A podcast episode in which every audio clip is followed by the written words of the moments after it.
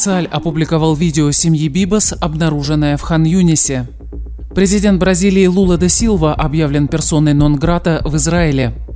Минобороны Израиля проведет самый крупный в истории тендер на закупку стрелкового оружия. Далее подробно об этих и других событиях. Сегодня, 20 февраля, вы слушаете новости Израиля за 24 часа. Цаль вчера опубликовал запись с камеры наблюдения в Хан-Юнисе, на которой запечатлены Шири Бибас вместе с детьми Ариэлем и Кфиром. Это видео было записано в день их похищения 7 октября. Запись была обнаружена Цалем не так давно, после начала операции на юге сектора Газы. Пресс-секретарь Цаля, бригадный генерал Даниэль Агари, сообщил, что по данным разведки, Шири и двое ее сыновей были похищены около 10 утра террористами на квадроцикле.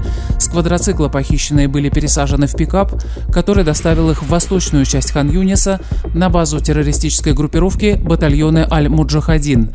Женщину с детьми сопровождали семь вооруженных террористов, еще восемь боевиков ждали их на опорном пункте.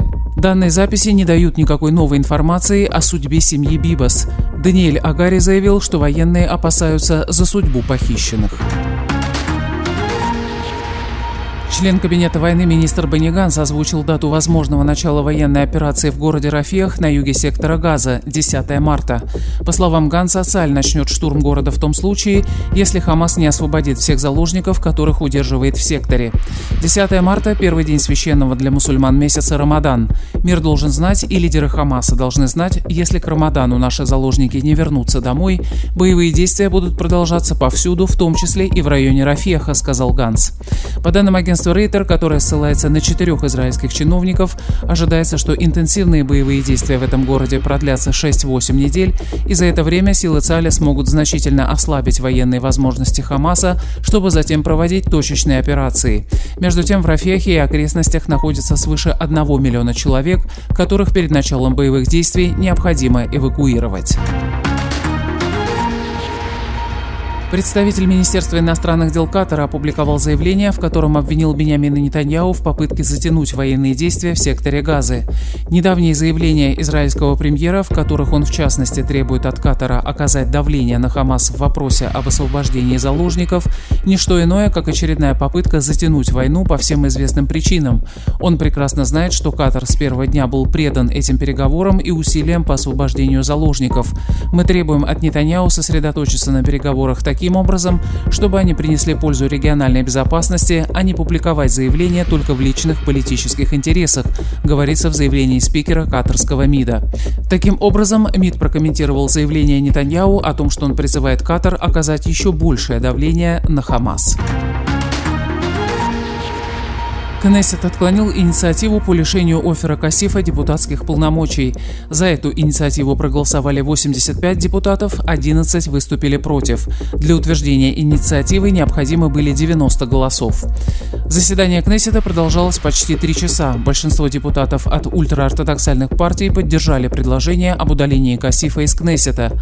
В последние перед голосованием часы депутаты от Хадаштаал, в первую очередь депутат Ахмад Тиби, пытались привлечь на свою сторону депутатов от Ядута Тора. В то же время большинство депутатов от Ешатит не приняли участие в голосовании. Депутат Кнессета Одет Форер, автор предложения по удалению Касифа из Кнессета, заявил, что тот должен сказать спасибо Яиру Лапиду. Именно благодаря Лапиду Касиф чудом спасся от лишения парламентских полномочий, заявил Форер. Президент Бразилии Лула де Силва объявлен персоной нон-грата в Израиле после того, как заявил, что Израиль совершает геноцид как Гитлер. Министр иностранных дел Израиля Кац накануне вызвал посла Бразилии в Израиле Федерико Майера для беседы и объявил ему строгий выговор из-за слов президента Бразилии.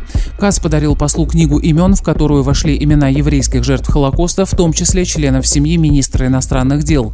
«Я привел вас в место, которое больше, чем что-либо другое, свидетельствует о том, что нацисты и Гитлер сделали с евреями время, включая членов моей семьи.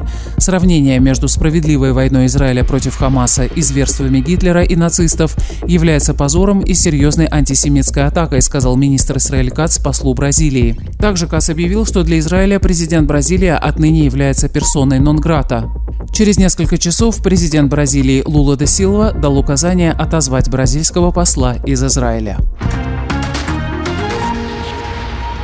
Террористическая группировка Хизбалла построила сотни километров туннелей, пробитых в горных породах в Южном Ливане, причем некоторые из них проложены на глубинах от 40 до 80 метров с использованием северокорейской технологии. Об этом стало известно накануне из журналистского расследования французской газеты «Либерасьон». В публикации говорится, что туннели в Ливане более сложные и опасные, чем те, что строил Хамас в секторе Газы. По некоторым оценкам, взрыв некоторых из них может привести к землетрясению или горным обвалам. По данным издания, строительство началось еще в 80-х годах прошлого века, но ускорилось в конце 90-х, чтобы создать несколько скрытых командных пунктов шиитской террористической группировки на случай военного вторжения Израиля.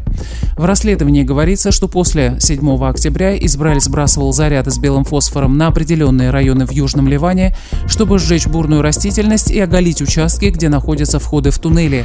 Сообщается, что удалось обнаружить и разбомбить 12 таких подходов.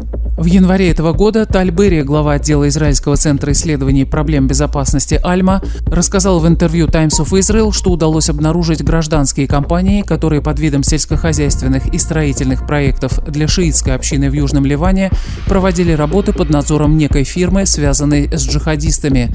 Туннели прокладывали вручную боевики Хизбаллы с помощью пневматических отбойных молотков или гидравлического оборудования, которое работает тише. По оценкам, каждый рабочий мог прорыть около около 15 метров в месяц. ЦАЛе намерены заменить в сухопутных частях автоматы «Тавор» на штурмовые винтовки М4 израильского производства, сообщает издание «Калькалист». Министерство обороны намерено провести тендер на закупку десятков тысяч единиц штурмовых винтовок М4, которые производятся в Израиле. Оружие предназначено не только для пехоты, но и для отрядов самообороны. Бюджет на закупку предположительно составляет несколько десятков миллионов шекелей. Это самый большой тендер в истории Минобороны Израиля по закупке стрелкового вооружения местного собственного производства. Минобороны разъяснила, что не ставит целью закупить оружие только у одного производителя. Таким образом, победителей может быть несколько. Правда, одним из главных условий для них станет поставка оружия, которое максимально совпадает по характеристикам, чтобы солдаты не чувствовали разницы при применении винтовок разных предприятий. И о погоде. Температура воздуха сегодня существенно не изменится, переменная облачность. Дожди в течение дня прекратятся. В Иерусалиме 12 градусов, в Тель-Авиве и Бершеве 18, в Хайфе 15, в Илате 22. Это были новости Израиля за 24 часа. Подписывайтесь, оставайтесь с нами.